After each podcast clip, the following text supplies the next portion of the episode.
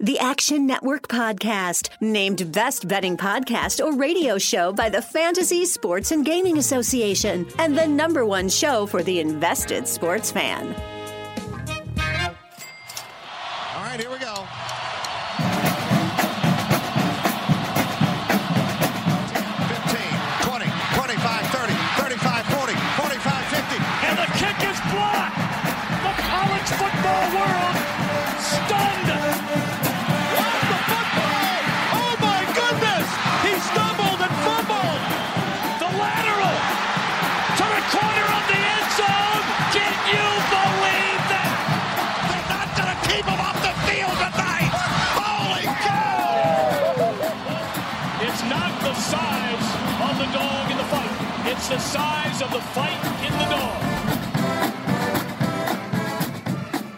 What's up, Degenerate Nation? Welcome to the Action Network podcast.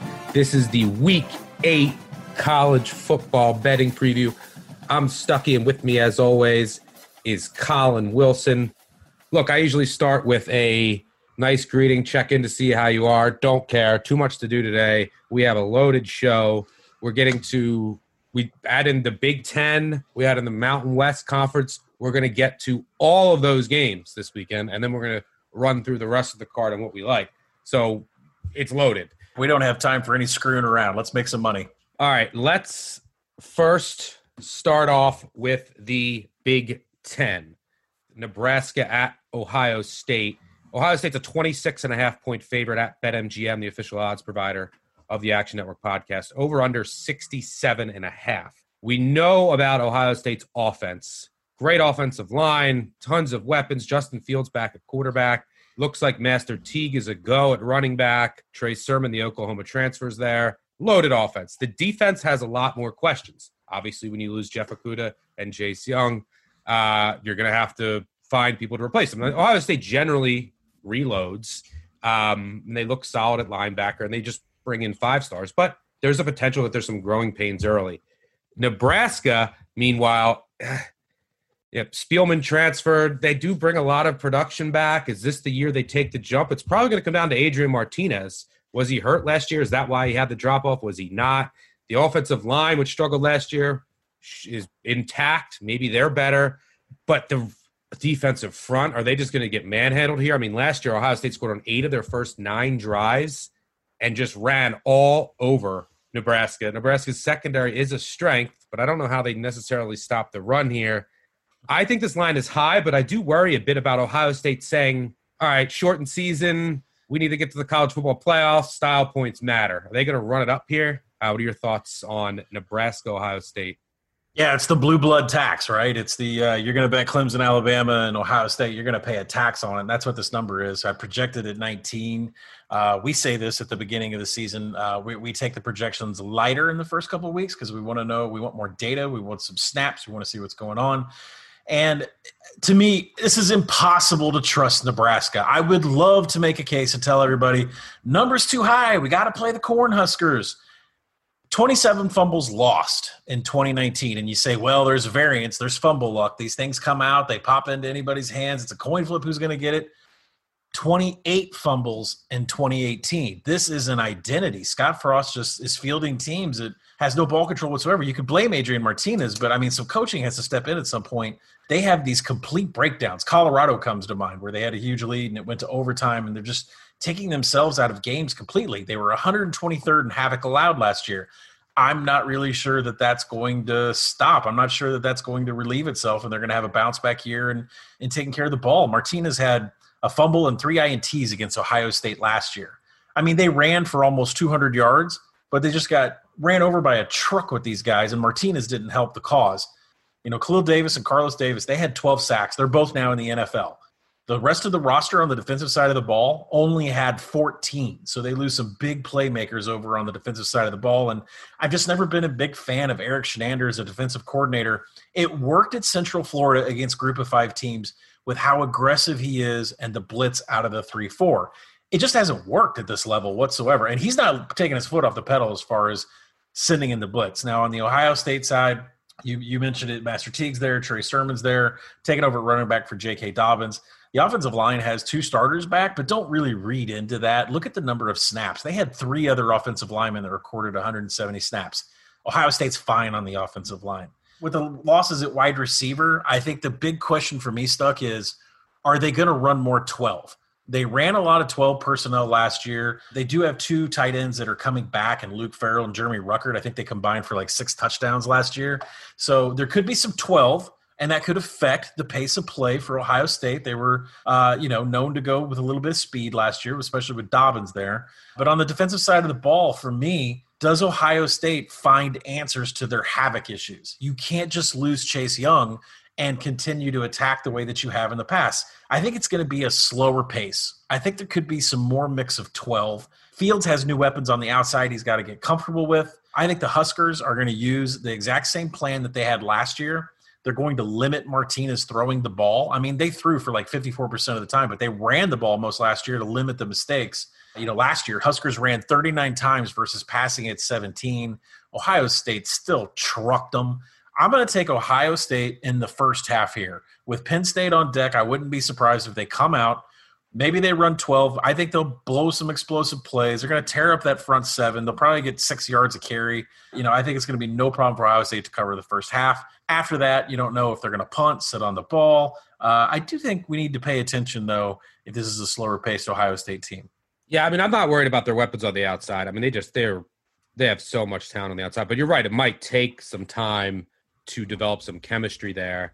It, I mean, Nebraska's going to have to get a special day from Wan'Dale Robinson, who's is going to be playing a lot more in the slot. He's going to have to break a few plays to, uh, to have a shot. I might, if Nebraska gets a 28, I might actually have to take them or I just might look at the second half. I might look at a second half play here. Uh, I played Nebraska second half last year, and they covered. We'll see how Zach Harrison looks, by the way, at D end. I mean, he's getting some comparisons as the next great uh, defensive end at Ohio State. Make sure you check out right up. We'll have on all of these games, every game uh, in the Big Ten, uh, out on the Action Network app and ActionNetwork.com. Um, all right, let's move on here to one of the most mysterious games on the board in the Big Ten. Rutgers at Michigan State at BetMGM. Michigan State is a 13 and a half point favorite over under 44 and a half. Two new two new head coaches here. Michigan State, it's the Mel Tucker era. He was hired in February after Dantonio left what, right before signing day?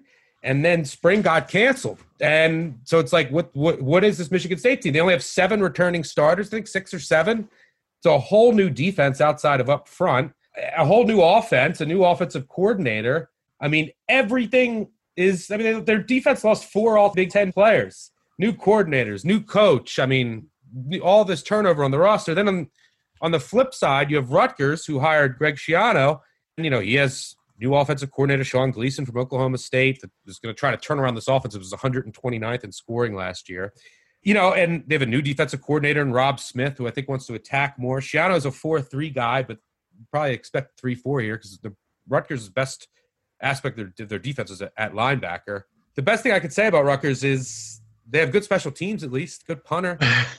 their 11th offensive coordinator in 11 years. There's a reason, you know, Schiano wanted a what seven or eight year deal. It's going to take some time. He's need to replenish the recruiting classes and get this thing headed in the right direction. So this is not like a year that they're trying to win. So a lot of unknowns here. Look, there is some returning experience on the defense. It's not a great defense, but if the offense can give them anything, it'll help. Like their offense, they couldn't get off the defense was on the field the whole game because their offense was so bad. So I don't know. It's this is a, a tough game to project. I hate Michigan State games after they tortured me, by the way, and you know this. Part of me just wants to take the points. Take the 13 and a half, maybe 14 in a, in a game with an over under 44 and a half. What do you see here? Make us some sense of this mess. Yeah, it, it's hard to make sense of this mess, and I'll do the best that I can. The feelings that I had about Arkansas a little over a month ago was I like the head coach hire, and I like the fact that the head coach at this program is doing a CEO type job where he's delegating to his coordinators and letting them run the show. And so what Schiano has done is he's gone out and got Sean Gleeson, the offensive coordinator. You would think from Oklahoma State, He was previously breaking records at Princeton. Really, just uh, uh, one a fantastic mind on the offensive side of the ball, and he's going to have full control about what happens over there. And then on the defensive side of the ball, Rob Smith, I know him very well. He did a great job at Arkansas. Uh, he did not get along, uh, I believe, with Bret Bielema very much. So I'm a big fan of Rob Smith. The problem is the Rutgers defense is an infusion of like a thousand transfers. And so it's impossible for me to sit here and say how good they're going to do when you've got, you know, everybody that was on, like, you know, everybody in the last chance U world that is transferred into this program. So I have no clue how talented they're going to be. Go to the other side to Michigan State. I I have not liked Mel Tucker, this Colorado hire. Uh, you know, came in from Georgia, had really no head credentials at all to get the job, and now falls into Michigan State after February. After I think I think Dantonio, um, I think he locked in his bonus. I think that was the reason for the timing of when he actually retired. Uh, but you know, Mel Tucker goes and gets defensive coordinator Scott Hazelton out of Kansas State, formerly of North Dakota State. You know, he's bringing in a complete scheme changes. I don't like teams in Game One that are doing scheme changes, especially on both sides of the ball. Michigan State has like zero returning production on 43% on offense, 49% on defense. What I do know is that Mel Tucker shouldn't be spotting 13 to anybody except maybe UMass. But maybe he'll prove me wrong. This is probably ultimately I'm going to be a stay away game, but I do like the direction of Rutgers. I'm looking for something here. Maybe Michigan covers. We get a box score fraud, and you and I can ride Rutgers for two weeks. Yeah, very tough game to cap. We'll learn a lot about both teams. Uh, those are the two noon Big Ten games. Let's move on to much more intriguing 3:30 Eastern Big 10 games. We'll start with Iowa at Purdue. At BetMGM, Iowa is a 3-point favorite over under 53 and a half. I took some Purdue plus three and a half earlier in the week. I like this team a lot. And I'll give you a couple reasons why I like Purdue as a home dog here. Number one, Rondale Moore decided to opt back in, which is obviously huge.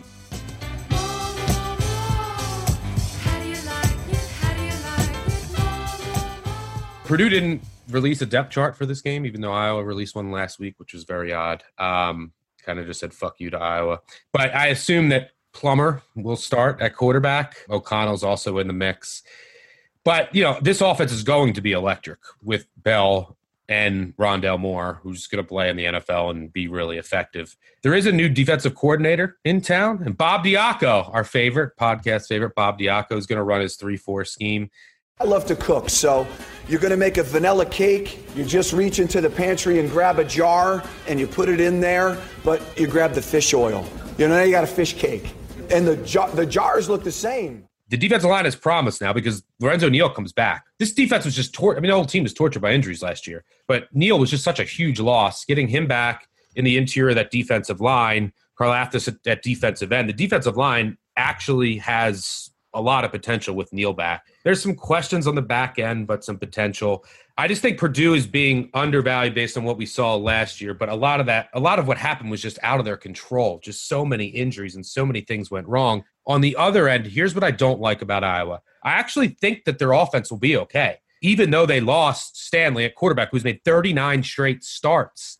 So there's probably going to be Spencer Petras. There's probably going to be some growing pains there, but he has loaded skill positions, right? Goodson at running back, Smith and Smith Marsette on the outside. They did lose Tristan Wirfs at right tackle to the NFL, but Coy Cronk comes in from Indiana and he'll slide in at right tackle. So I think they'll be fine here. But I think there's going to be a significant regression on the defensive side of the ball. I mean, Epenesa and Geno Stone leaving early really crushed this team it's not a you know a team that gets elite four and five stars and just reloads, right? It's a team, and they look, they lost 20 of their 33 sacks from last year. So I think that the defense, you know, they three new defensive line starters outside of Golston. So I think the defense is going to take a big step back. I mean, look, they lost their top corner too, Ojemudia, was a, I was a huge fan of, who's playing a lot in Denver. You know, one of the things that I'm taking, I'm going out on a limb on here is Kirk Ferentz is a huge player development guy, right? He does a fantastic job with the players that he gets in runs his system. He really develops players. And that's one of the reasons why Iowa's been very successful, not an elite program, but a successful program for so many years. So I think if there's one team that could be really hurt more so than others from this COVID delays and lack of spring and you know shortened summer, it would be Iowa and that lack of development, lack of practice, and where Ferentz really works his magic. So I like the home dog here in a game I make closer to a pick. It's a rebuilding year for Iowa on the defensive side of the ball. I think that shows here against the electric Purdue receivers. What do you what do you see here? Yeah, I I, compl- I completely agree with you. Everything that Iowa loses, especially on the defensive side of the ball. I mean, Golston coming back is great, but they lost their top tackler, Geno Geno Stone. Uh, I mean, there's some talent, but there's some huge holes there on the on the Iowa defense. Switching over to the offensive side of, of Iowa, you know, they lose Tristan Wirfs and they lost the Paulsen brothers. They're gone from the offensive line, and they have a handful of players that got some playing time. But you're right about the development. It's not like they got enough to you know be considered you know returning starters. I mean, I think it's an issue, but my problem is with the Purdue defensive line they're I hate to use the word, but they're soft. I mean, they're they're just not. They don't create any havoc whatsoever. They don't uh, push the line of scrimmage. They don't own the line of scrimmage. You know, the Purdue front seven has got to play better for this team to be successful. But the good news is, you know, the offense is completely going to pick up the slack here. I love Purdue in this game too. I was ready to bet them until Jeff Brohm got knocked out with COVID and the fact that he's not going to be there at this game. Now we talk about Nick Saban being worth two points, two and a half points of the spread against Georgia. Urban Meyer's worth two points of the spread when he, he was out for the first three games. Brohm is at least worth two points. He has called the plays at every single stop he has made his, in his career, even when he was OC for for Bobby Petrino. Uh, you know, so now who's going to call the plays? Brian Brohm.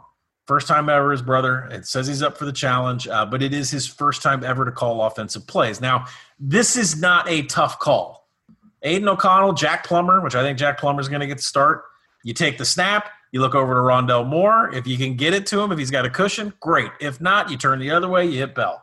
Bell's thousand yard receiver last year. 76% of this offense is back, plagued with injuries last year. Purdue was. It was just kind of a lost year, uh, but they still showed fight. And that was just a signature of Jeff Brohm is that even after this team couldn't make a bowl, they were still fighting tooth and nail to get everything that they could. Uh, you know, Iowa has some of the biggest losses in the country. I love Purdue and their skill set uh, that they got, especially on outside, and I'm excited for them to take some take down somebody.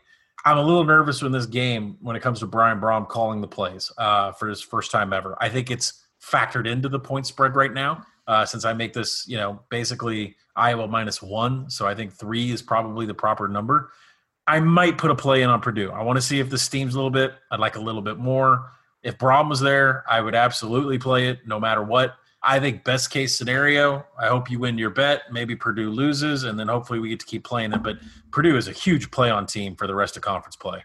Well, keep in mind that Brohm, I guess we have to say multiple Brohms here. Brian Jeff, right? Jeff Brohm. well, Purdue, on behalf of Jeff Brohm, filed an appeal to allow Jeff Brohm to have contact with the coach's box on Saturday. There's still no ruling. So that could potentially help a bit you know, he can say, here's what I'm seeing, here's where we need to attack, and, you know, his input. It's not going to be on a play by play basis. But yeah, I mean, Purdue can't run the ball. So it's like, all right, let's get the ball to Bell. Let's get the ball to Moore in space. That's basically it. All right, let's move on to the second, the other game at 3:30 Eastern. This one's on Fox Sports One. Iowa Purdue's on Big Ten Network. Indiana hosting Penn State. Indiana is a five and a half point home dog at BetMGM, the official odds provider of the Action Network podcast. Over under 60 and a half. I love the Hoosiers here. I bought to seven way early in the week. I had a feeling it was going to come down. I think this was on Tuesday. Just a feeling. And luckily it worked out because it has come down a bit. Look, here I there's this Indiana team. Can they finally get over the hump and beat one of these elite teams in the Big Ten? I don't know, but they return a ton of production. I mean, they return on the defense side of the ball. I think they're return more production than anyone else in the Big Ten. Although losing Marcelino Ball, he was who plays their Husky position, hybrid defensive back linebacker. He's out for the year with an ACL injury. That could loom large. They have a really talented kid. I think a local kid out of Indianapolis, Fitzgerald, is going to take his place, who has a ton of talent. But keep your eye on that. They lost Reakwon Jones at linebacker as well. But they bring the rest of the defense is coming back. The offensive side of the ball is where people are most excited about Indiana this year. You have Penix coming back at quarterback. You have Stevie Smith at running back, and then you have some just dynamic receivers led by maybe if Indiana pulls off this this upset, he might be, become a uh, podcast favorite. Whop Philyor, Whop Whop Whop Whop.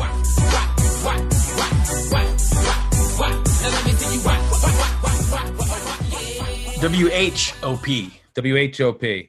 Oh yeah, well that's a derogatory term for Italians, but I'm Italian, so you know I didn't mean it that way. Anyway, the Philyor is amazing. I mean, he could, he could go for 10, 12 catches out of the slot. He's unguardable. You can't press him. Otherwise, he just blows by you with his speed, and you can't kind of cushion him because he'll get over 500 yards after the catch last year. Two star kid. Just he's going to play in the pros and be really effective. He, luckily for Indiana, he forego uh, he, he chose not to do that and come back this year. But Indiana's passing offense should be explosive against, and, and their running attack should be pretty good too, against this, a Penn State secondary that was really bad last year, outside the top 100 in some stats. It looks like they're they're going to have some youth starting at corner. They're moving some guys around. I, I mean, you have to remember this is a Penn State team that on defense lost all three starting linebackers. They lost Gross Matos, Micah Parsons, who was arguably the best defensive player in college football, opted out. You know, they had a, a linebacker who's down on an NFL team, a safety who's down on an NFL team. This defense lost a ton. On the offensive side of the ball, how much did KJ Hamler do for Penn State's offense? You don't have him. It's the, you know, Penn State obviously great recruiting classes. They're reloading with very talented kids, but inexperienced receiving group. And Hamler just bailed them out time after time for Sean Clifford. The offensive line is good, one of the best tight ends in college football that they'll be able to rely on. But also, Journey Brown, this sleeper Heisman candidate, he's out for the year with an underlying medical condition. So this Penn State team is going through a lot of changes, and I think their secondary is ripe for the picking. I think Indiana can take advantage. The biggest question I have for Indiana is their offensive line. They bring a lot of experience back, but they're moving like their right guard to center, their center to left guard, the left tackle to right tackle, so they so he can be the blind side of Penix, who's a left-hander, then the right tackle to left tackle. So is all that going to work out against the Penn State defensive front, which is still really good, but it does help that Michael Parsons isn't there and Gross Matos is gone, and their top they have to replace their all their starting linebackers. So I think because of that, I trust Indiana here. Um, I think they're going to have a chance to to win this game. What say you? Well, there's two things that we didn't mention here so far, and that is the offensive coordinators on both sides of the on both teams. And you know, we talked already about Minnesota about how their offensive coordinator left, Kirk Ciarrocca. Uh, he is now the Penn State offensive coordinator. That is, I probably the biggest upgrade in college football over Ricky Rahne. uh, you know, Ciarrocca gets a loaded offensive line, but you already mentioned. I mean, Sean Clifford's going to be looking for his KJ Hamler replacement. I mean, that guy uh, got Clifford out of some jams and made highlight reels all day. Now, you know, playing for the Denver Broncos. Uh, he, he was like their WAP. You could just get it to him. He, and right, he made the stats look so good. Yeah, he, he, he made Sean Clifford look so good from a, a passing perspective. So, you know, Penn State's got to figure that out. But I believe, I will continue to believe in Penn State's offensive coordinator no matter where he goes. Uh, I mean, what he was able to do with Minnesota last year is pretty unbelievable. On the defensive side of the ball for Penn State, you're right. Micah Parsons is gone, but I mean, there's still plenty of playmakers there on defense, but we don't know who the next man up as far as tackles for loss, as far as sacks and quarterback hurries. Uh, you know, and I think you're right. I mean, Penix is a quarterback that just he doesn't get enough nat, uh, national press. And you know, the Indiana offense returned 74% of a unit that was 28th in success rate. But let's talk about that 28th in success rate how much credit does that go to Kalen DeBoer? I mean, he had to work with a two quarterback system, two different quarterbacks. They're not even really same style of quarterback. Uh, he's moved on to Fresno. Uh, quarterback coach Nick Sheridan is taking over. Is he going to try to change what DeBoer was doing? Is he going to have his own offensive system? So there's still a little bit of question there. I doubt that he changes much, but it's still not Kalen DeBoer. So we'll see how that plays out. And you know, head coach Tom Allen, his roots were as a DC he gets 82% of his D back that ranked 39th in success rate. I don't expect to fall off from Indiana as far as, you know, the defensive side of the ball. I like Indiana overall in this season. Uh, I have this game power rated at eight, but you throw in, you know, the Journey Brown, you throw in, uh, you know, all these elements that are kind of hitting Penn State. Uh, and I know, I mean, that's the reason why the number has fallen so much. But I feel like after, you know, now that we're down around, you know, BetMGM number of five and a half – we are fastly approaching Penn State buy territory. And so I think, you know, Don't for me, it. it's a no, for me, it's a no play. at five and a half. Now, Penn State does have Ohio State on deck next week, but I don't expect them to get a big lead and just sit on the ball here. I mean, I think they might actually be thinking about Penn State and get themselves in trouble and have to try to come back in this game. But you know, this is a game I wanted Indiana. I didn't get anything. Uh, you know, if I didn't get anything, I didn't get seven. I didn't get seven and a half. I, I would have taken it um, earlier in the week, and I should have, but I didn't. So I could play it live. But if this thing, you know, is jacked down to Penn State minus three come Saturday morning, you're officially in Penn State buy territory. But you know, I have a feeling that Indiana is going to become a very public dog because there is a lot being talked about on what's bad about the Penn State side, but we're not looking at the fact that they have a huge coaching upgrade at offensive coordinator. Well, the live is a really good point if you missed the seven, because we talked about all year on the podcast last year how great Sean Clifford was in the scripted portion of games early on. Right. Penn State jumped out every game, seven nothing. So if you didn't get Indiana and want them, there's a good chance you might be able to get them uh, at seven or better early on. Uh, and don't forget about Fryfogle at receiver for Indiana. My Indiana people will be mad if I don't mention him and Peyton Hendershot at tight end. The Indiana offense is really good. Oh, and by the way, I have a couple friends in Cleveland who are huge Ohio State fans. They will kill me if I don't mention Julian Fleming. Check him out, the one of the wide receivers for Ohio State. He's the number one recruit in the nation and should be a star. I'm excited to watch him. All right, let's move on to our next Big Ten game. And let's go to we're gonna stay chronologically here. So 7:30 Eastern on ABC, Michigan at Minnesota.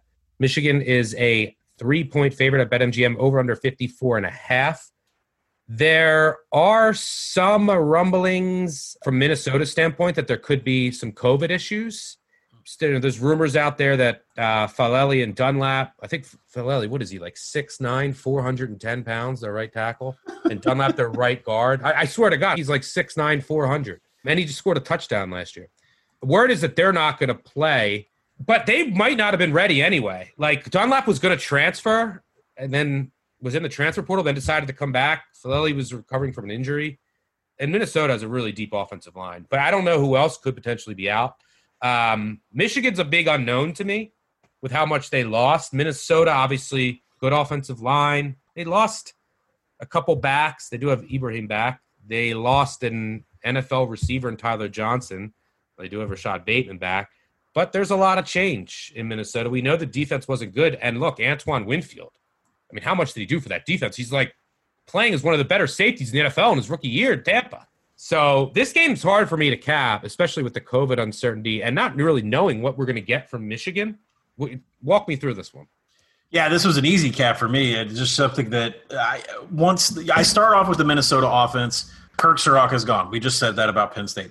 He's gone. He's at Penn State. So he was the man. The, the, offensive coordinator was a mastermind behind Tanner Morgan hitting Tyler Johnson and Rashod Bateman all last year. He was responsible for the scheme, for the play calling, for everything.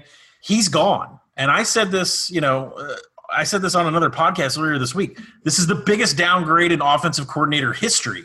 Mike Sanford was basically walked out of the job in 2016 at Notre Dame.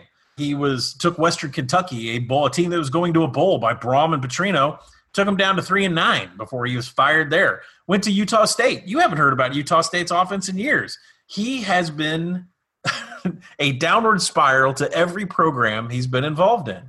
And so when you take a, a big, big jump in offensive coordinator from Ciarrocca down to Sanford Jr., it's going to affect the offense and the way that the plays are called uh, and the adjustments at halftime. It's a really big deal. So for me, that's what I was looking at from a Minnesota perspective. You know, the defense loses a ton, just 33% of that D is back. They were 42nd in success rate. Michigan is just such a mystery to me. Shea Patterson graduated. McCaffrey transfers. Joe Milton, who, you know, I guess I heard from uh, Michigan fans is the next Cam Newton. Uh, I heard that about Joey Gatewood as well. I've heard that about a lot of people, uh, just because of his size. Uh, you know, is getting a lot of pub up there. But there's just question marks all over this Josh Gattis offense. He was brought in from Alabama to install this spread up tempo offense. I never saw it. And, you know, their tempo last year finished at 57th. That's not fast. Uh, you know, that's pretty average. Uh, you know, 49% of the defense from Michigan is back. They do have two solid edge rushers that can pressure Tanner Morgan. For me, this was pretty easy. Michigan has the lowest amount of returning starters on the offensive side of the ball. I think Josh Gattis is still searching for an identity with that program. Minnesota has a massive downgrade in offensive coordinator. This is a first half under for me all the way. I may agree with you there. Uh, I mean, I am worried about Minnesota's defense. I mean, they lost all of their key cogs, right? Winfield, Coughlin, Barber, Martin. They have a great defensive tackle, but they have to replace their defensive ends. So I don't know if they can get pressure. I don't know if how they're going to make up for the loss of Winfield on the back end. Their corners are really the only corner and D tackle, the only really position that you feel good about. But yeah, I don't know with the Michigan offensive line, right? They lost four offensive linemen in the NFL too. Yeah. This offensive, this offense like did nothing last year. Yeah, I don't know if I trust the Michigan offense as well. They're with so much unknown. Yeah, I mean, I think you might have convinced me, which is why uh, we do this podcast. So maybe I'll I'll join you there. Good cap there. Let's move on to the final Big Ten game on Saturday night. That's at 7:30 Eastern. Uh, it's not a pretty one. Oh my God! Who cares? Uh, North, Maryland plus 11 Ooh. at Northwestern. Northwestern's laying double digits. Mm. Cats, cats. Over under 54 and a half. I mean, Northwestern, look, I mean, what can you say about last year? They just they couldn't do anything on offense. Nothing. But maybe they have a, a quarterback now in Ramsey, the Indiana transfer. Maryland has so many questions across the board like I wanted to fade Maryland early. Can I lay 11 with Northwestern? Walk us through this one. Yeah, this is one of the I, this is the ugliest game of the entire entire Big Ten slate. Uh, it's a game that I had projected at Northwestern minus 12. The line's at Northwestern minus 11. Ultimately, it's going to be a stay away with these two. But I'll you know a couple brief notes. Maryland finished 121st in offensive success rate, but Anthony McFarland has moved on to the NFL uh, to the Steelers. Josh Jackson's opted out of the season. So Taulia Tagovailoa is expected to be the new starter. Uh, you know, transfers in from Alabama. Uh, Mike Locksley, the connection there. Uh, you know, they have a decent talent in the back seven on the defense, but the, you know they just returned 51% of a unit that was 96 success rate. Not sure how many of those players you would want back. Northwestern just wants to get 2019 behind them. 125th in success rate on offense. That's almost dead last. Fitzgerald gets 88% of that offense back, but they get Peyton Ramsey to transfer up from Indiana. All positive signs. Here is the handicap. And here is why we may be spending money on this game. New offensive coordinator Mike oh, no. Bajakian, he ran exclusive 12 personnel last season at BC. That two tight end set, he ranked fifth in seconds per play. Boston College was fifth in seconds per play, running the 12 personnel. Uh, that is nowhere near the pace of offense that Northwestern was running last year. BC was 62% run out of 12 when they played the occasional 22, two tight ends, two running backs. They were 78% run. So I'm not saying that it's going to be explosive from Northwestern. I'm not going to say that they're getting chunky yards. What I'm saying is, is they're going to run an exclusive two tight end set, sometimes with two running backs, and they are going to increase. I'm not saying they're going to be the fifth quickest team in the nation in tempo, but that's his style. And that's Northwestern's new offensive coordinator. So, what I want to do from a betting standpoint is I want to watch the I want to watch the first series out of Northwestern.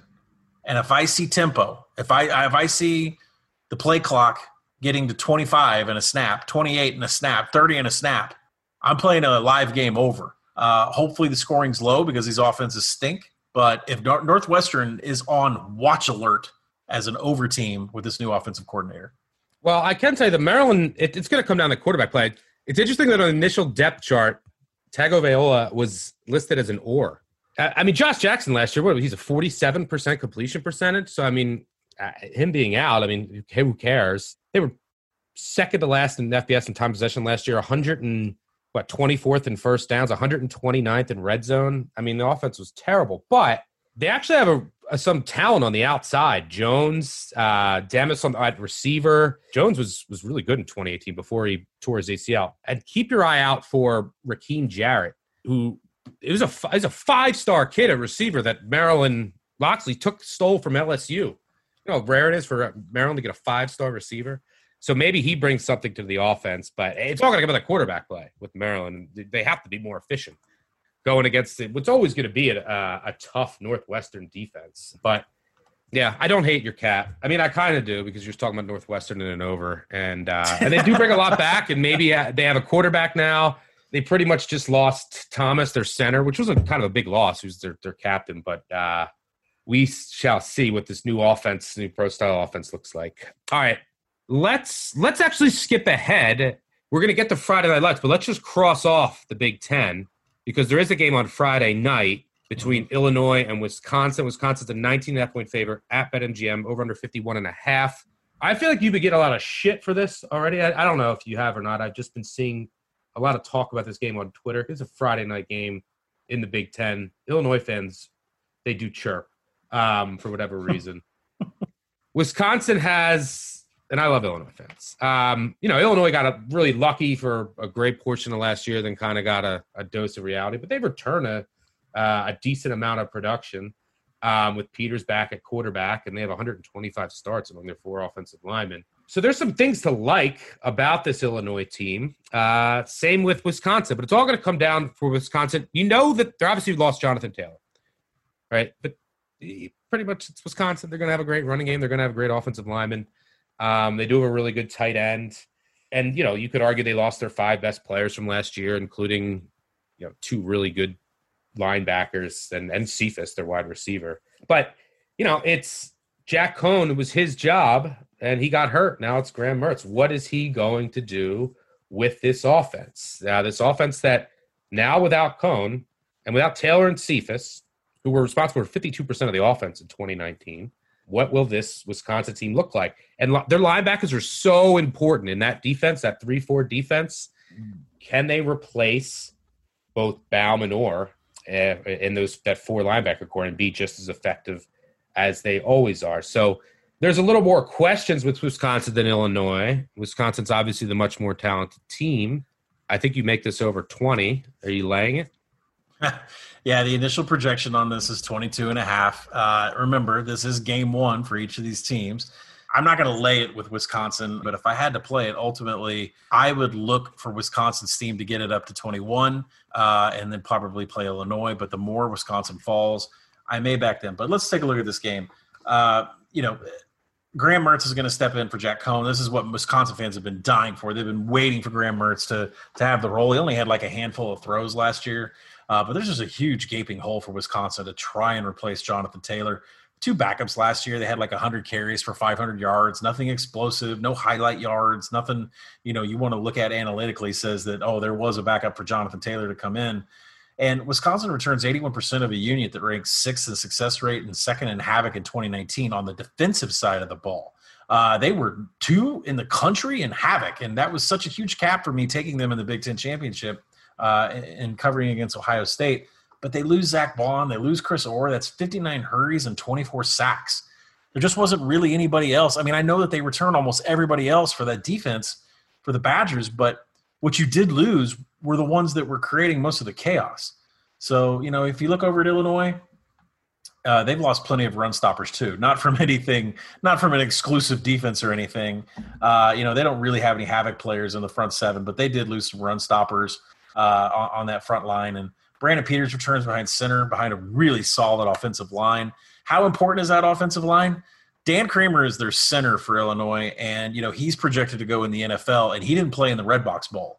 And Cal just tore this Illinois team apart because they had injuries on the offensive line, primarily the center Dan Kramer. Dan Kramer's back. Uh, I think four or five starters are back, but they have a couple of reserves that have multiple snaps. It's not like you know this offensive line is solid. Uh, Wisconsin finished last year 128th in seconds per play. Slow, very slow offense. I think that trend should continue into 2020. Um, you know, I think the first half under is worth a play here. You know, as the Badgers are going to try to find, try to get into rhythm. Uh, that should bode well for Illinois and try to keep this game respectable in the first 30 minutes. I don't think that you're going to be able to go deep and you're going to be able to have explosive plays on this Wisconsin defense. I think the success rate of Wisconsin's defense is still going to be there. They're going to keep you from getting first downs. They're going to keep from having drives that are explosive and two plus first downs. I just don't think they're going to be able to take the ball away as well as they did last year. That I think there's going to be some regression in that havoc number. So Illinois is going to have some success moving the ball. Can they stick it in the end zone for points? Don't know, but you know what? I'm going to take a first half under here. Uh, I think Wisconsin offensively is going to be searching for answers, and Illinois, I'm not too positive that they're going to be able to push Wisconsin's defense around uh, early. And uh, really, when it comes into scoring opportunities past the 40 yard line, I'm not sure I trust them there either.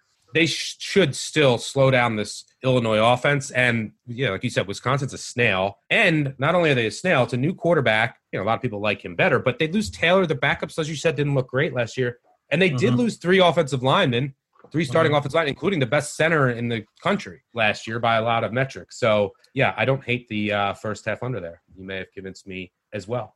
I think Wisconsin. One thing to know: Wisconsin did lose their kickoff specials. It was just a touchback machine. So I don't know how that's going to impact things. But you know um, what they? Do you know they remind me of on defense though? They remind me of Georgia now. Like they're extremely yeah. successful, but they're not havoc. You know, there's no havoc whatsoever. That's the that's where Wisconsin's defense is getting. Like they'll they'll get you off the field. They're not going to let you push them around. You're not going to beat them deep. You're not going to be able to have explosive plays on them. But they're not going to take the ball away from you either. So there's there's they're they're turning into Georgia really fast. Yeah, and, and Illinois, their linebackers with Hansen are probably a strength of the team against that Wisconsin rushing attack. So I think that they can hold up. And uh, yeah, I mean Illinois, you talk about they started to have regression the end of the year. There's still regression coming for this Illinois defense in the turnover department. So maybe we'll get a clean game without any, you know, defensive touchdowns, which would not be great for the under.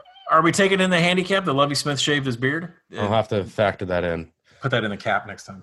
All right, that is a uh, half hour rundown of the Big Ten to get you all caught up. We'll have tons of content on the Action Network app and actionnetwork.com. Let's get on to the Mountain West. Before we do, here's a word from our sponsors at BetMGM, the official odds provider of the Action Network podcast.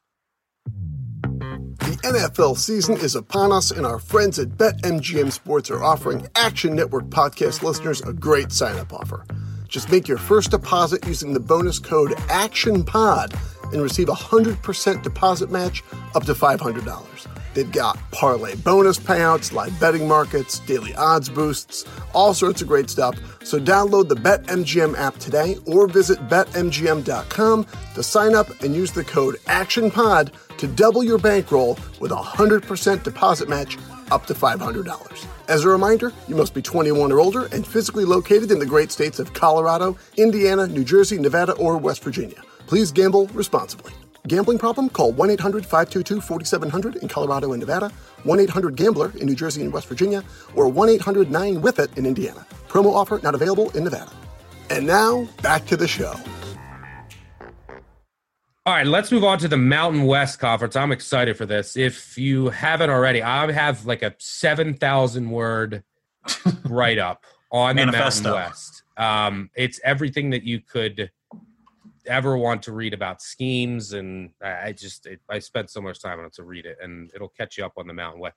Mountain West is a very difficult conference to handicap on because there's so much, so many changes, so many, so many changes in the Mountain West. I mean, look, the 24 head coaching changes this year, six, 24% came from the Mountain West. San Diego State, Fresno State, Hawaii, UNLV, Colorado State, New Mexico. And of the six other teams, they had at least one primary coordinator change. Only San Jose State and Air Force retained their head coach and primary coordinators, but they both have new quarterbacks under center. So let's look at these games. Wyoming at BetMGM right now is a four and a half point favorite at Nevada in Reno, over under 50 and a half. Um, it doesn't look like all these Mount West games are at night, by the way. It doesn't look like there's going to be any weather to worry about. Last year, Wyoming beat this Nevada team 31 to 3, but it was in the windy conditions in Laramie. The, the big thing you need to know about these teams Wyoming, great rushing attack phenomenal rushing attack. They bring their, you know, 12, 1300 uh, all conference running back and Valladay back. Sean Chambers is starting quarterback, dual threat guy. You know, he'll hit some explosive plays, but the passing attack is not efficient, can't really do much. And then Levi Williams will get some time as well. Bottom 10 passing attack the last few years. But this team should run all over Nevada. Uh, I mean, Nevada's defense was so bad Uh, they Jay Norvell fired his entire defensive staff. They're going to move from a three-four to a four-two-five. Play more man on the outside. Dom Peterson's a stud on Nevada, and that's about it. And he's going to play more on the inside of that four-man front. The run defense has questions. They they lost all four of their top linebackers. After Sakona graduated, Chris Green was projected to start at defensive tackle, but he got arrested earlier this month. not on the depth chart. So who's going to start at defensive tackle? A, a local walk-on, Zach Mahana.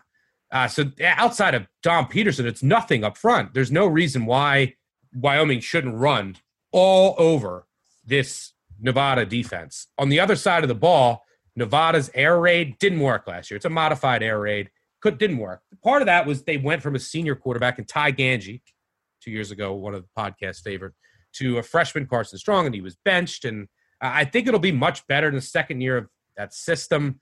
You know, Norvell has shown that the offense can be electric two years ago with Gangi, and he has great weapons on the outside.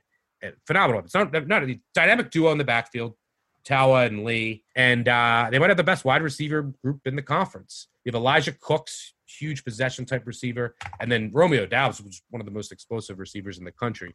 So I think this Nevada offense is going to take a big step forward in 2020, and the Wyoming defense is going to take a big step back. And the reason for that, and this is why Wyoming defense has been rock solid the last couple years. Last year they were one of five schools to hold opponents under three yards per carry. Got a new defensive coordinator who's going to stick with the four-two-five. But I mean, they had lost so much talent. Logan Wilson, third round linebacker to the Bengals. Cassh Maluia, sixth round to the Patriots. I mean, they also must replace both their defensive ends. Josiah Hall graduated. Solomon Byrd decided to opt out. Two defensive tackles also opted out. That does at least leave Garrett Crall, senior, at one defensive end spot, but he's going to miss the opener with an injury. So, I mean, they just lost so much. They also lost Elijah Halliburton, their leading tackler at safety. So, uh, and this Wyoming defensive secondary was the most vulnerable part of their defense last year. You could throw on them when the weather was nice outside of Laramie. Uh, so I think that Nevada is going to have success throwing the ball here uh, against the Wyoming defensive front that's going to take a significant drop after all the departed talent due to NFL draft picks and COVID opt outs and injuries. And uh, I think on the other side of the ball, there's no reason why this dynamic Wyoming rushing attack can't run on Nevada. Give me the over, over 50 all day. Thoughts? Yeah, I, I actually agree with you. And I, I think that uh, somebody is actually listening to us as we're recording this because the numbers on the move and uh, the side and the total. And, you know, for me, I, I just love the weapons on Nevada. I mean, I could, everything that you said is completely correct. Nevada returns everything on offense. Carson Strong at quarterback all his targets, entire offensive line. Uh, you know, I just think that's crucial because the strength of Wyoming is their defensive line, and I think Nevada is one of the few teams in the Mountain West that can at least you know uh, slow it down just a little bit. Uh, so I do like the experience Nevada has coming back. It's a super young roster for Craig Bohl. I mean, Sean Chambers coming back is still, I think, is he redshirt still uh, as a freshman? But uh, you know, I just think that Nevada is primed for the upset here. I like Nevada overall in the Mountain West and look to play them every week. Uh, it's a number that I projected two and a half, so four and a half is enough for me to make a play. There, the unfortunate news came out this week that Jay Norvell's father passed away, so he temporarily left the team a couple days ago. It, he may not be back in time as he grieves and deals with that. But from a football perspective, um, Matt Mumme, son of the air raid inventor, Hal Mumme, their offensive coordinator, he called plays a bunch last year, so he has a ton of experience calling plays. And don't forget that uh, Nevada's starting safety, Austin Arnold, he's also out. He's suspended for that brawl last year. So uh, both defenses are just decimated. All right, let's move on to the second game in prime time in the Mountain West. Utah State at Boise State. Boise State is a 16 and a half point favorite at BetMGM. Over under is 52 and a half. All right, so Boise State probably the favorite. Well, I get the clear cut favorite, I should say, not probably, to win to defend its Mountain West title. And they almost had an undefeated season last year. Three point loss to BYU prevented that. They got Hank Bachmeier back at quarterback. If he can stay healthy, he takes a ton of hits. He has a ton of weapons to throw to. You know, he has Shakir back, CT Thomas, and tight end John Bates. They did lose John Hightower to the NFL, but it's still just a, a, a loaded offense. They did lose a bunch on the offensive line, which is something to watch because they lost four of their top five offensive linemen. But the offensive line wasn't great last year. They're 65th in sack rate, and Bachmeier was getting hit like every play. We'll see. They have to replace Ezra Cleveland, who's now at the Minnesota Vikings at right tackle. The lone returning starter is moving over to that position to replace Cleveland. So, yeah, you know, it's the other four projected starters have seven combined starts. So it is something to watch. Boise very strong at corner, very strong at linebacker, probably the best linebacking group in the conference. They do have to replace Curtis Weaver at the stud position, but Demetri Washington's a name to watch there. Uh, it's going to be a really good defense, and the offense is going to be solid. This is the best team in the Mountain West. they're now taking on a Utah State team that is going through uh, a lot of changes. Jordan Love, who threw for over 8,000 yards, didn't have a great year last year, but he's gone. He got drafted in the first round of the NFL draft. His backup, Henry Colombi, went to Texas Tech with Matt Wells. Fortunately for Utah State, they got Jason Shelley in from Utah, a transfer, dual threat guy, has some mobility. Started five games for Utah. But the Aggies also lost their leading rusher in Gerald Bright. They lost their leading receiver in Mariner.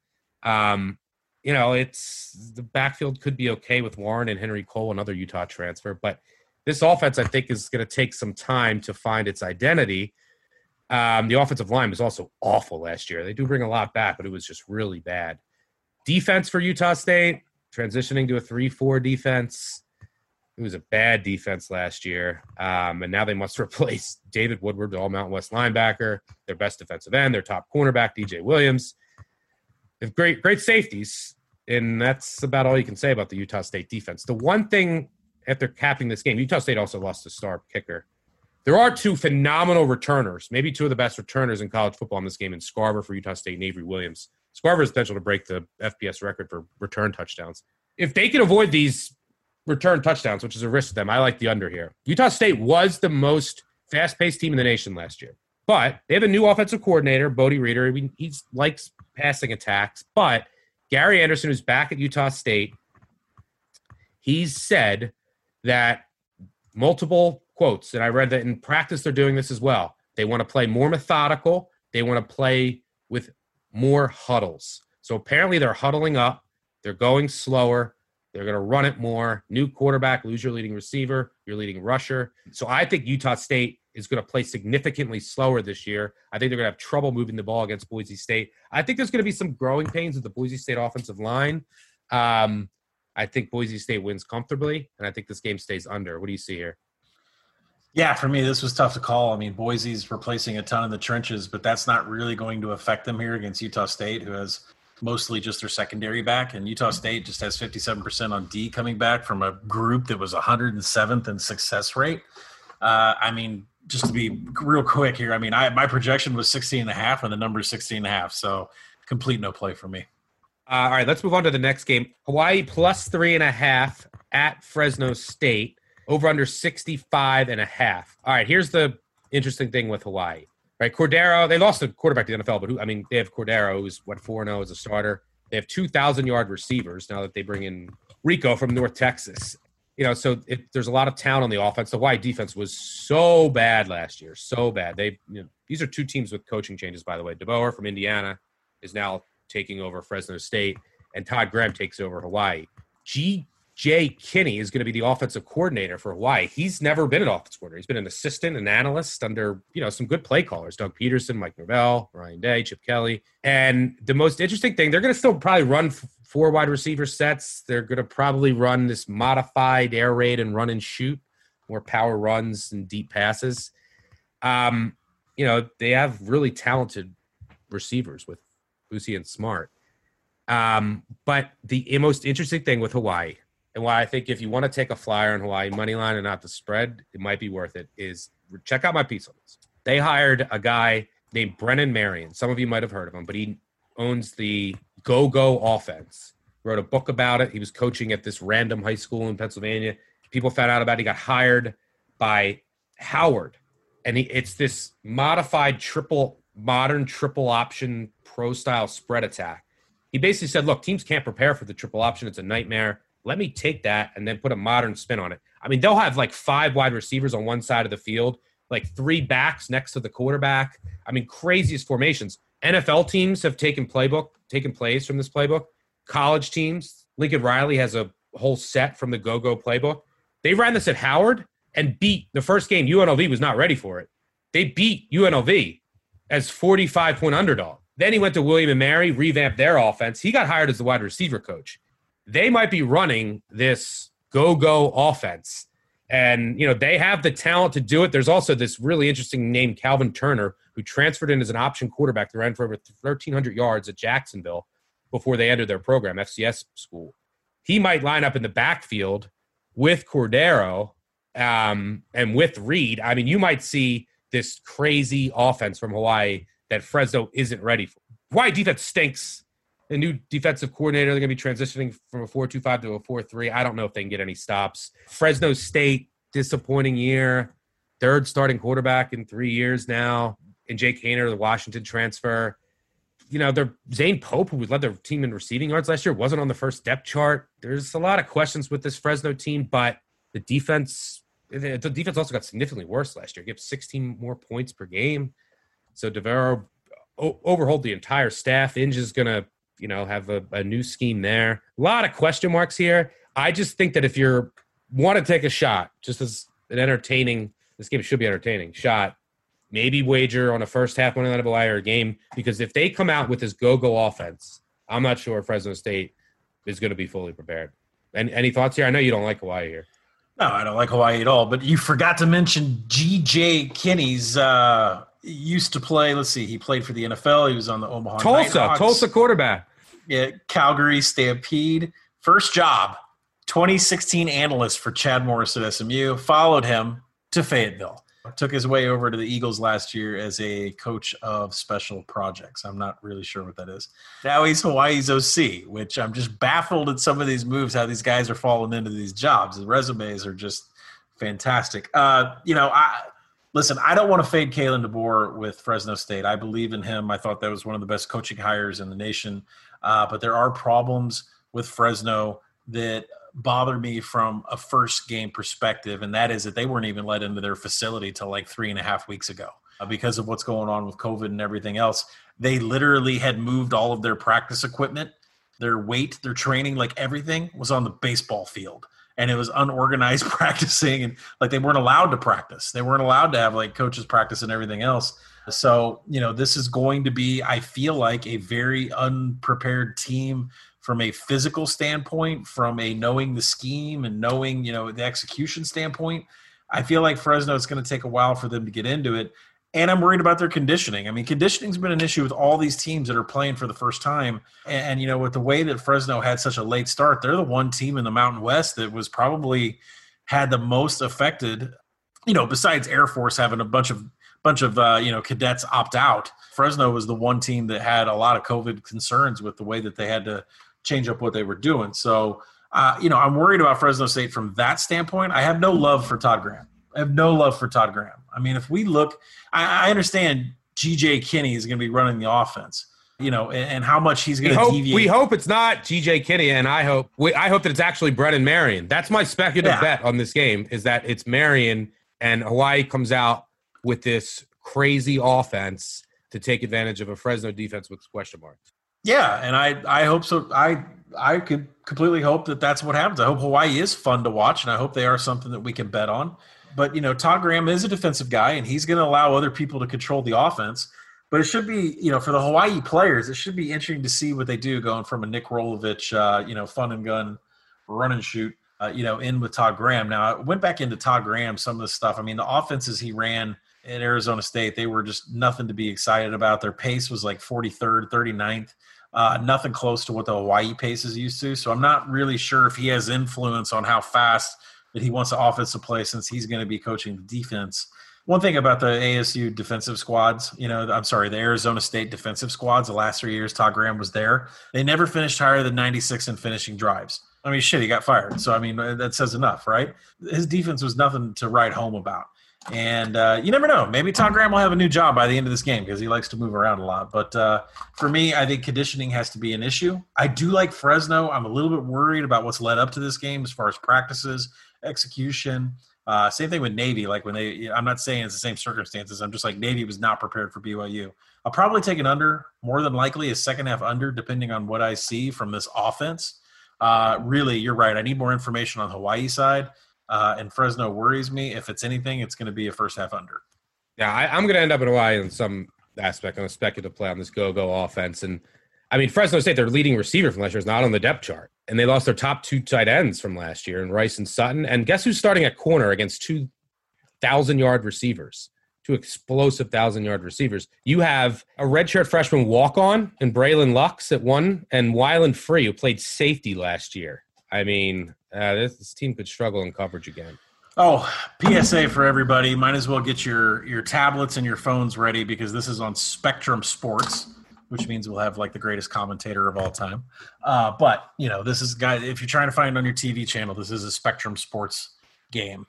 Yep. All right, let's move on to Air Force at San Jose State. Air Force seven point favorite at San Jose State at BetMGM. Air Force is a seven point favorite at San Jose State. Over under is 62 and a half. I played some over 61 here. I'll keep it simple. You can go read my Mountain West manifesto. Look, Air Force beat Navy 40 to 7, beat them down, held them under 100 yards rushing, ran for over 350.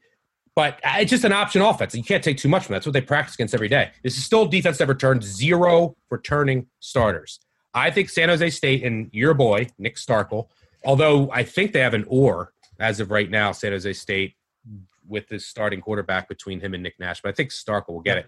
He'll be able to throw on this Air Force completely revamped secondary. And the Air Force's secondary has been known to struggle in years past. And what San Jose State does have really good receivers. Yes, Josh Love is gone. He threw for over, you know, just under 4,000 yards last year. It was Josh Love, not the other Love who got drafted. It was actually the offensive conference player of the year. Um, but he has all of his receivers are coming back. I mean, they have fantastic receivers. It's a team that can't run the ball at all. It, one of the worst rushing teams in the country last year. But Tre Walker is a baller you know, B- Bailey Gaither and Isaiah Hamilton, they've combined for like 175 catches last year and close to 3,000 yards. They're all back. You know, it's still it's a veteran offensive line that's good in pass blocking.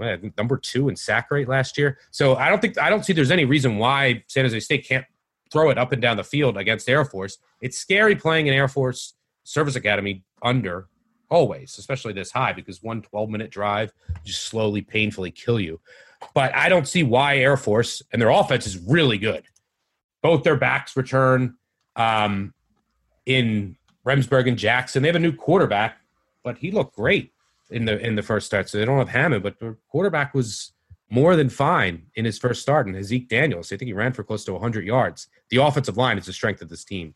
You know, they had all Mountain West selections in, in Nolan Laufenberg and Parker Ferguson on the left side of the line, just mauls people, mauls. They're gonna, and then you know their other starters, experienced guys look great so it looks like they and they have a few weeks to build up continuity because they played their first game about three weeks ago. So uh, look, I think that the offense is going to move up and down the field against the San Jose State defense. It was one of the worst rush defenses in the country last year. They have a new nose tackle up front. They lose their two best linebackers in Aguayo and Asuna, who just made tackles all over the field. They played for the last four years. The secondary returns three starters, but the secondary doesn't matter against Air Force. So I think this is just back and forth. Air Force goes up and down the field. San Jose State answers. And uh, it's worth noting that San Jose State in both their games last year against two option teams both went over 62 points. So I, I took some under 61 here. Still like it at 62 and a half up to up. It's about the, the ceiling here. What do you see here? Nick Starkel's my boy, huh? Mr. Bieber shirt and club dub from the Chad Morris days. Uh, yeah, so it's interesting. He play, now plays for the team that beat us on our home field. He's shown flashes in the past at Texas A&M and in Arkansas. Just about man. consistency. If you put Nick Starkel, Jarrett Guarantano, and Adrian Martinez on a game show to throw more interceptions, who would win? Um, Mitch Trubisky. Mitch Bortles. You've just been bortled. All right, let's talk about this. I, I feel like this Air Force line is begging for money. You know, like we've already seen them play. We've already seen them beat Navy. And then there's this huge trend out there that if you go and watch TV shows, like talk about trends and shit like that, they'll sit there and tell you that obviously when there's tape on a team, it's a big advantage to the team that hasn't played yet. Well, that team that hasn't played yet has to have some sort of quality to them uh, to stand up. So that's what we're looking for with San Jose State. You know, San Jose State, this is the, I, I found this stat amazing. San Jose State's the first time since 1989 has the same head coach, offensive coordinator, and defensive coordinator for the first time since 1989. Yeah, you're right. There is an That's or amazing. between. Yeah, but there's an or between uh, Nick Starkel and Nick Nash. We'll see who gets to play. Probably might swap them both in. Uh, there's a new nose tackle transfer from a community college that's key against the triple option. So we don't know how much of an impact he's going to have, you know, for San Jose State. But you've already mentioned. I mean, they're just a they're just a, a, a gaping crater.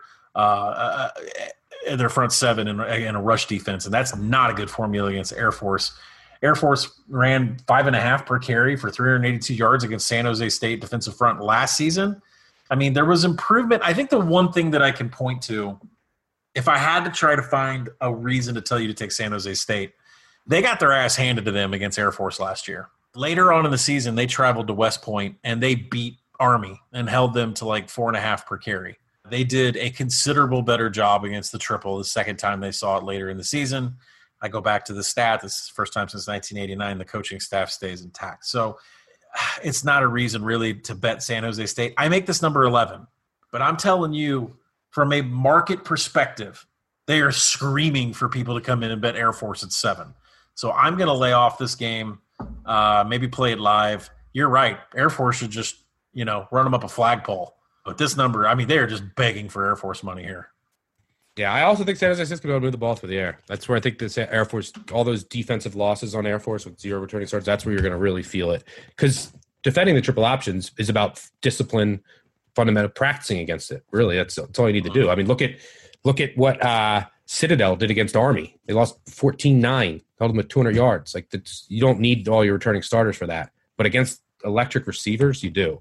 Um, all right, let's move on to the final Mountain West game.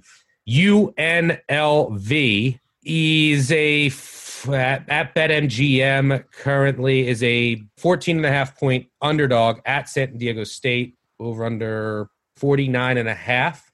A new coaching is another new coaching matchup in the Mountain West. The this is probably a stay away for me because and look, Marcus Arroyo comes in. I think is a great hire, especially compared to what they had before. And they're they're picked to finish last in the West Division. San Diego State's picked to finish first. Look, UNLV stunk at every every aspect last year, offense and defense. There's a lot of gamesmanship going on, but from Arroyo, I don't know. He's keeping a lot of things quiet. Apparently, he's going to run things out of a pistol. He's listed three quarterbacks as the potential starters: Oblad, Max Gilliam, and Justin Rogers, a TCU transfer. Yep. Yep. But they're, they're also dealing with COVID, and by federal law, they're not allowed to say who. They're not allowed to say how many. So I and their best player is Charles Williams, their running back. He ran for over 1,200 yards last year. But I went to I found their depth chart and then I matched it up and I said, wait, where are their two best receivers?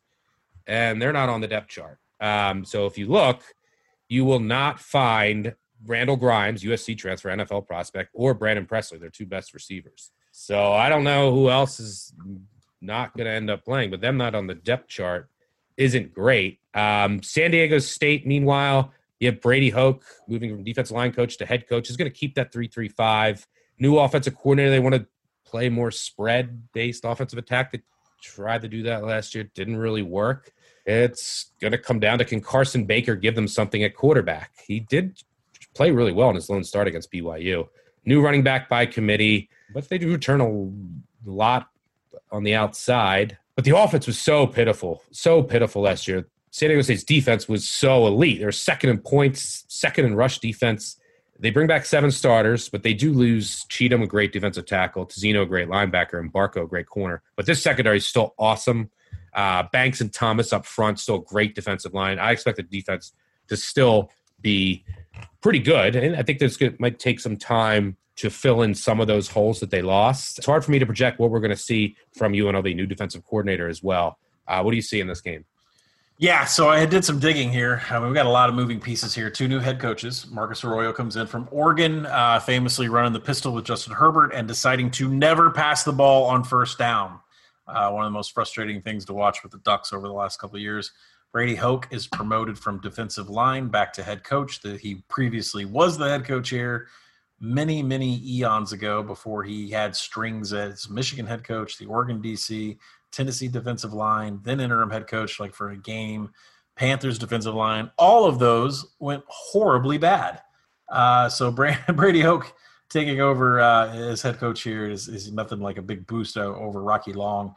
Uh, but there is some notes we should pay attention to here. San Diego State's new offensive coordinator is Jeff Hecklinski, who was under Hoke at Ball State, San Diego State, and Michigan through those stops that I just mentioned for Brady Hoke. Hecklinski took the job and he used these words right off the bat.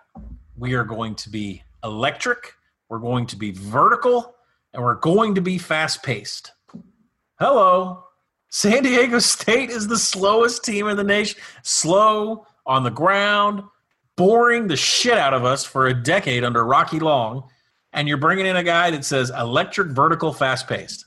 As for Arroyo, you know, Oregon was 39th in seconds per play. I mean, they weren't slow. Uh, but out of 100, you know, out of 130 teams, 39th isn't isn't fast, but it's not slow. Uh, you know, the biggest complaint was that he just does not understand on passing downs. You're supposed to pass the ball. Uh, you know, so you know, three quarterbacks are listed. We mentioned that before. So there's some COVID issues going on, could affect the defense. Um, I think this could possibly be with UNLV the worst defense in the Mountain West.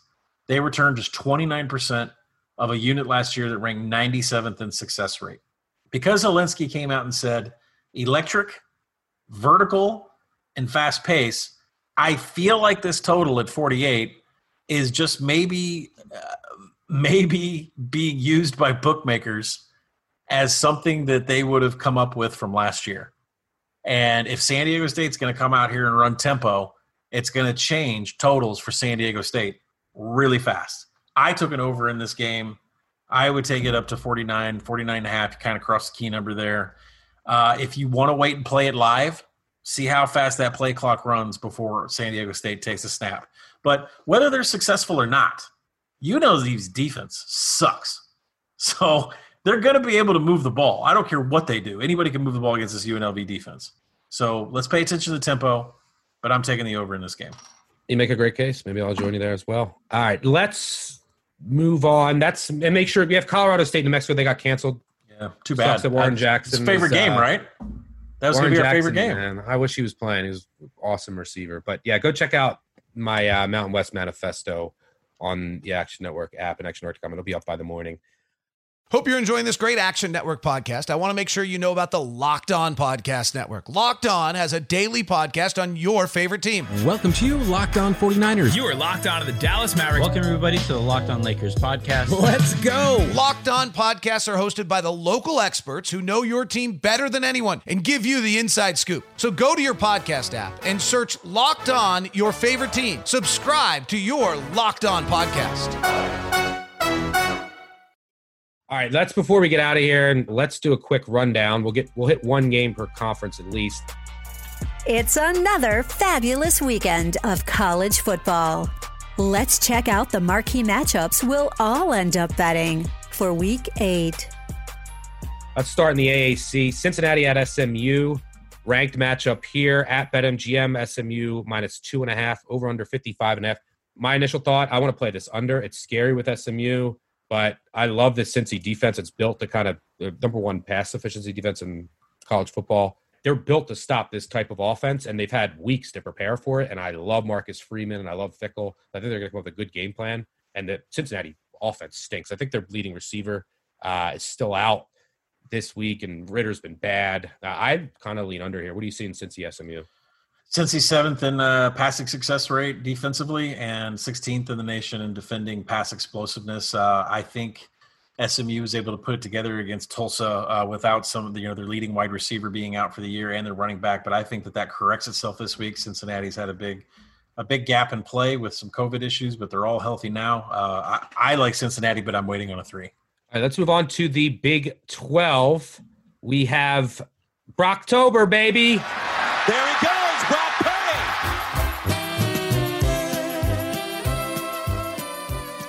Iowa State plus three and a half, over under 51 and a half. I took some under 52 and a half because I projected lower, although these games have been shootouts in the past. They've been close. Uh, but this Oklahoma de- this Oklahoma State defense is real. Look at all their advanced metrics. It's awesome. And we expected a big jump on their defense. So I'm believing in it. We know the Iowa State defense is really good. I'm trusting Brock Brocktober. I make this game closer to a pick. I think it'll be close, come down to the wire. I think it's like 24 20, 24 21. Iowa State pulls this out. Brocktober, baby. Yeah, you're right. Oklahoma State on defense has like a top 10 rating in everything from stuff rate, line yards, havoc, rushing success rate. One thing that they do not rank highly in defending pass explosiveness. They're actually 45th in passing EPA on the defensive side of the ball. That is where I think Brock Purdy is going to get them. Uh, listen, I just think it's Brocktober. You got to play him. You know, Oklahoma State's passing attack has been abysmal, but Spencer Sanders is coming back. Uh, the offensive line has not helped Cowboys whatsoever. They are 70th on the offensive line in sack rate. That's trouble against an Iowa State defense that is harassing quarterbacks. They're seventh in defensively in sack rate. So I'm going to take Iowa State in this one and upset. All right, let's cross off the ACC real quick here. Ooh, Notre Dame Pitt over under has dropped to 43. I missed the boat on that under. Uh, what opened 50. Let's see the game that I want to cover here that you wanted to talk about. Louisville seems cheap to me. After that Florida State loss, but I don't know if I can trust them. UNC minus 15 and a half after their loss against NC State. NC State's going to be without their starting quarterback, Leary, for a few weeks uh, at minimum. You want to touch any on either of those games? No, I'm staying away from NC State, UNC. But if you're going to play it and you think that you want to get contrarian, and take NC State. Realize that they're 67th on defense and finishing drives. Anybody that gets past the 40 is scoring points on a lot of points. All right, let's touch on the AAC here. Memphis is going to look to avoid a letdown here after that win over UCF. Coxie now has opted out. They Lost like all of their skill position players. Still don't know how UCF lost that game. All right, Sunbelt will save for Friday Night Lights. We're going to hit the ULL UAB game. Georgia Southern Coastal Carolina is a really good game. I think we disagree, but I'll be on my triple option, boys. I think. Don't let the ladies come between you and the belt. The SEC people are going to be really mad because we have talked about the Big Ten and Mountain West the entire time. I like Missouri, just to throw that out there. Plus five and a half at BetMGM right now. They're shorthanded on the defensive line, but this is a good run defense. They should be motivated for this game. They got blown out last year by Kentucky, lost by one at home two years ago. Horrible spot for Kentucky. Horrible. Uh, I mean, they get that huge win over Tennessee for the first at in Tennessee for the first time forever. They have Georgia on deck now. They're supposed to get Georgia after Bama this week. Missouri's coming off of a bye. This freshman Bazelak has been awesome. I've been looking into his numbers, like top 15 across the board. He actually had some guys that could catch the ball last year. I think they're going to sell it on the run. Wilson can't beat them through the air, and there's going to be some turnover regression coming for both of these teams. I think Missouri can pull off this upset. LSU, South Carolina is interesting. It looks like Brennan's going to be out. LSU's coming off a bye. South Carolina's off that big win over Auburn. I played some under there. I think LSU's going to go slower with a new freshman true freshman quarterback, and uh, their defense will be better after the bye. Auburn, Ole, Ole Miss. Auburn's a three and a half point favorite at Ole Miss. I wouldn't really want to play Ole Miss here. Bama's a 21 and a half point favorite at Tennessee. I have showed value on Tennessee. Please tell me I shouldn't bet Tennessee. tell me why I can bet Ole Miss. You could bet Tennessee because of the way Jim Chaney, the offensive coordinator, likes to call plays against Alabama. He did this all last year. He was heavy, heavy, heavy rush. Why? He wants to limit the exposure that Jared Guarantano or Shrout or whoever's running quarterback, Brandon Maurer last year, has in throwing the ball and possibly being intercepted and having some pick sixes. This is what he's done. It's been his formula forever when going up against Bama. Uh, heavy rush expected. Last year, this game finished 35 to 13. I expect there to be lots of Eric Gray. I expect there to be lots of Ty Chandler. Bama is just unbelievable. They're a machine. I said this on our podcast, you know, over the weekend. Bama's offense you know 60 60 91 and 60 that's the percent of available yards that they're getting every game when the national average is 40 shout out to the mandalorian. They are disintegrating defenses. It's insane. Uh, their defense is now top 25 in finishing drives limiting teams to 3.14 points per opportunity. Really, what you have to do here is limit Jared Guarantano's throws, low risk throws. He's had a ton of them that are behind the line of scrimmage or zero to nine yards. But what you're going to do is just take a read. You're going to just going to turn around on a zone read, and you're just going to let Ty Chandler, Eric Gray run the ball. Alabama's going to give you four yards per carry. It's going to be slow. It was last year. Take an under here. Let's get to FCS or no.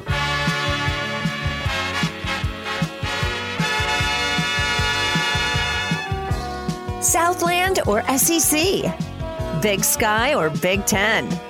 It's time to play FC Yes or No.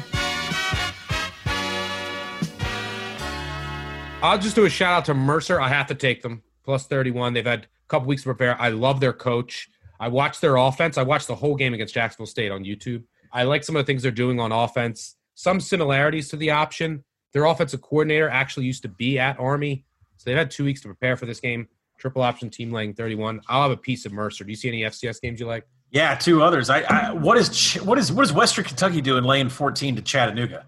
Mocs return 18 returning starters. They have a fifth year senior, Drayton Arnold, quarterback. He's a dual threat. Uh, four of their five offensive linemen are back. The Mocs defense is loaded with havoc. They have a, a defensive back. Dowell has got five INTs in his career. Uh, tons of passes defense back there. Uh, Western Kentucky's 41st in havoc allowed this is a one game play for the Mocs before they play their eight game season next in the spring. I don't think this game should be 14. Uh, you know, according to Sagarin, the game should be seven. And then flipping over to Jackson, Jacksonville State and FIU.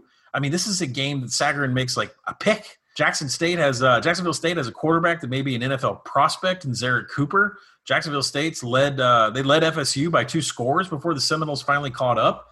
And Florida International is flipping between three quarterbacks looking for an answer. So uh, those are two FCS or no games. I pro FCS this week. Yeah. By the way, Jacksonville State only beat Mercer um, by six the other week. Mercer played pretty well. Before we get out of here, I just want to remind everyone of the Action Network podcast Tournament of Champions presented by BetMGM, which is now live as it is every week. It's a free weekly Yahoo DFS tournament specifically for our podcast listeners.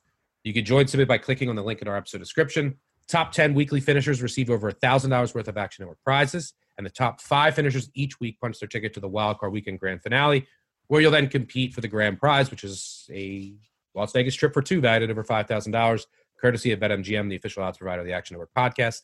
So again, you can join it for free. There's no rake. It's only for our podcast listeners. Every week of the NFL regular season, if you join it one week and miss another week, that's fine. You can join any week you want. Just click on the link in our episode description. All right, before we get out of here, let's go three and out.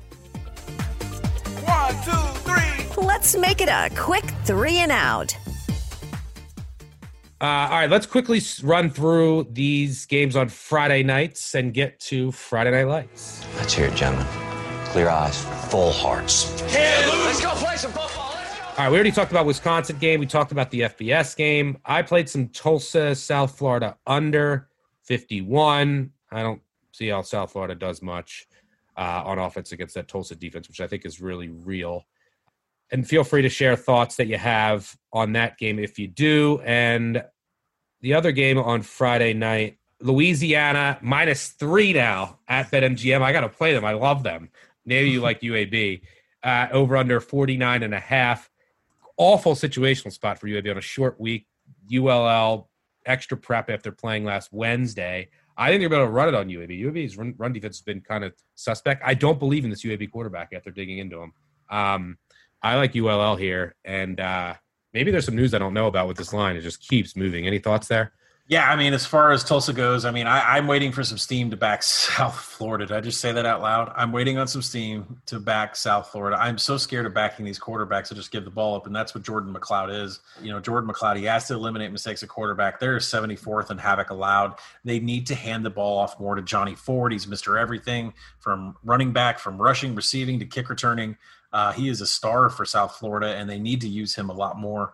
We'll see if they do. Uh, you know, South Florida's strength is limiting pass explosiveness on D. They're actually sixth. I mean, everything else on their defense is terrible, but they are good at limiting pass explosiveness, and that's the one thing that Zach Smith does well for Tulsa. So I am going to wait for some steam and probably take a look at South Florida. As far as ULL UAB goes, there must be some news out there that that we don't know about because generally UAB beats up on teams that are they're in the group of five, especially smaller teams like ULL. Uh, you know, their defense is suspect in rushing explosiveness, and that's really bad because that's what ULL does. They're sixth in the nation in rushing EPA. UAB is 77th, dead last in defensive rushing EPA.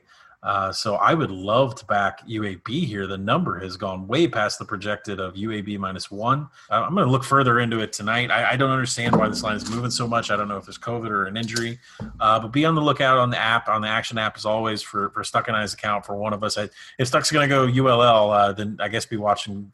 You know, to see if I, I send out a UAB one. It just depends. I mean, this there's got to be a reason for this number. This really crazy movement in this game.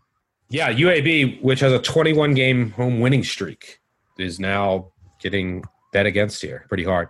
All right, let's move on to second down. Second down is our favorite overdog, aka favorite favorite of the weekend. It's called the overdog parlay. I'll make mine easy. It's time. I've paid my dues. And not covering last week, I'm free to bet Middle Tennessee State games. Not bet on Middle Tennessee State. I bet Rice. First game advantage here. Itching the fade. I'm now free to do so. Give me Rice, baby. Rice minus three and a half. What you got? Favorite overdog? Favorite overdog is going to be San Diego State. I mean, I'm just going to go into the Marcus Arroyo is going to have a pistol formation. Uh, everything I said about how you know he uh, is not the greatest play caller in the world, and the San Diego State up tempo, electric, vertical. I'm going to believe in all of that, and uh, you know we'll see uh, what San Diego State can do against what I think is the worst defense in the Mountain West. Let's move on to third down. Our favorite money line underdog. Turning good weekends into great weekends. It's time for the Moneyline Parlay. For what it's worth, if anyone is interested, I did put in some round robins. Um, this week. I got the itch earlier today. All right, so I threw a couple in. I, I have an eight teamer, a six teamer. Threw in a couple. Here are the teams that I used. One of them I used Miss Ole Miss, Georgia Southern, Iowa State, Purdue, Indiana, Missouri, Nevada, and UTSA. And in another, I used just Iowa State, Purdue, Indiana, Georgia State, Missouri, and UTSA. So we'll see how it works out. I have to choose one of them. Um, I'm gonna go. It's tough for me, but I, am getting. I get. A, I have a gut feeling about it, so I'm going with it. Give me Indiana. Better get that money line quick before it keeps going down before kickoff. Uh, I'm gonna go with Iowa State. You know, October. Everything that I said besides October, that defensive line is going to give Spencer Sanders and that uh, Pokes offensive line everything that they can handle. So Cyclones for me. By the way, you didn't answer a question. Can we fade Auburn this week in Bo Nix season or no? Bo Nix season in full effect. Yeah, I mean until until Bo Nix and Seth Williams show a little continuity here, and uh, Chad Morris doesn't have to play babysitter. Yeah, we're all we're all in on teams that are facing Auburn. Oh man, that Ole Miss D is so bad. I, I look it at is. like they're rating out like all their corners are the worst in the nation. All right, uh, that'll do it for us. Don't forget about the voicemail. UTEP Miner Nation. I didn't forget about you today. Uh, I like the under in your game. I expect to hear from you. I missed you. I legitimately missed you on the recap podcast and hearing your voicemail. I better hear from you. Pizza parties. Everyone else, call the voicemail. Go to my Twitter at Stuckey2. You'll see the voicemail number. Cry, scream, bitch, yell. You know the drill. Thank you for listening. We got through a ton this week. I am so excited for all this college football. I'm probably going to have 30 bets this weekend. I'm that excited. Collin, thank you as always for joining me. It's going to be a fun weekend, and uh, hopefully we can drive you to some winners or keep you away for some losers. And uh, let's make, try to make some money and have some fun this weekend. We'll catch y'all on Twitter. Make sure that you subscribe, unsubscribe, leave a review. Just takes one second. Leave a podcast review, five star review. You're going to go into a drawing. Some of you did it on the Action Network app, which I think I said it wrong, which is great. You're going to go into raffle two. We'll send like sweatshirts and stuff. Uh, my producer will reach out. But thanks again for listening, and we'll catch y'all later. Cheers. Peace out.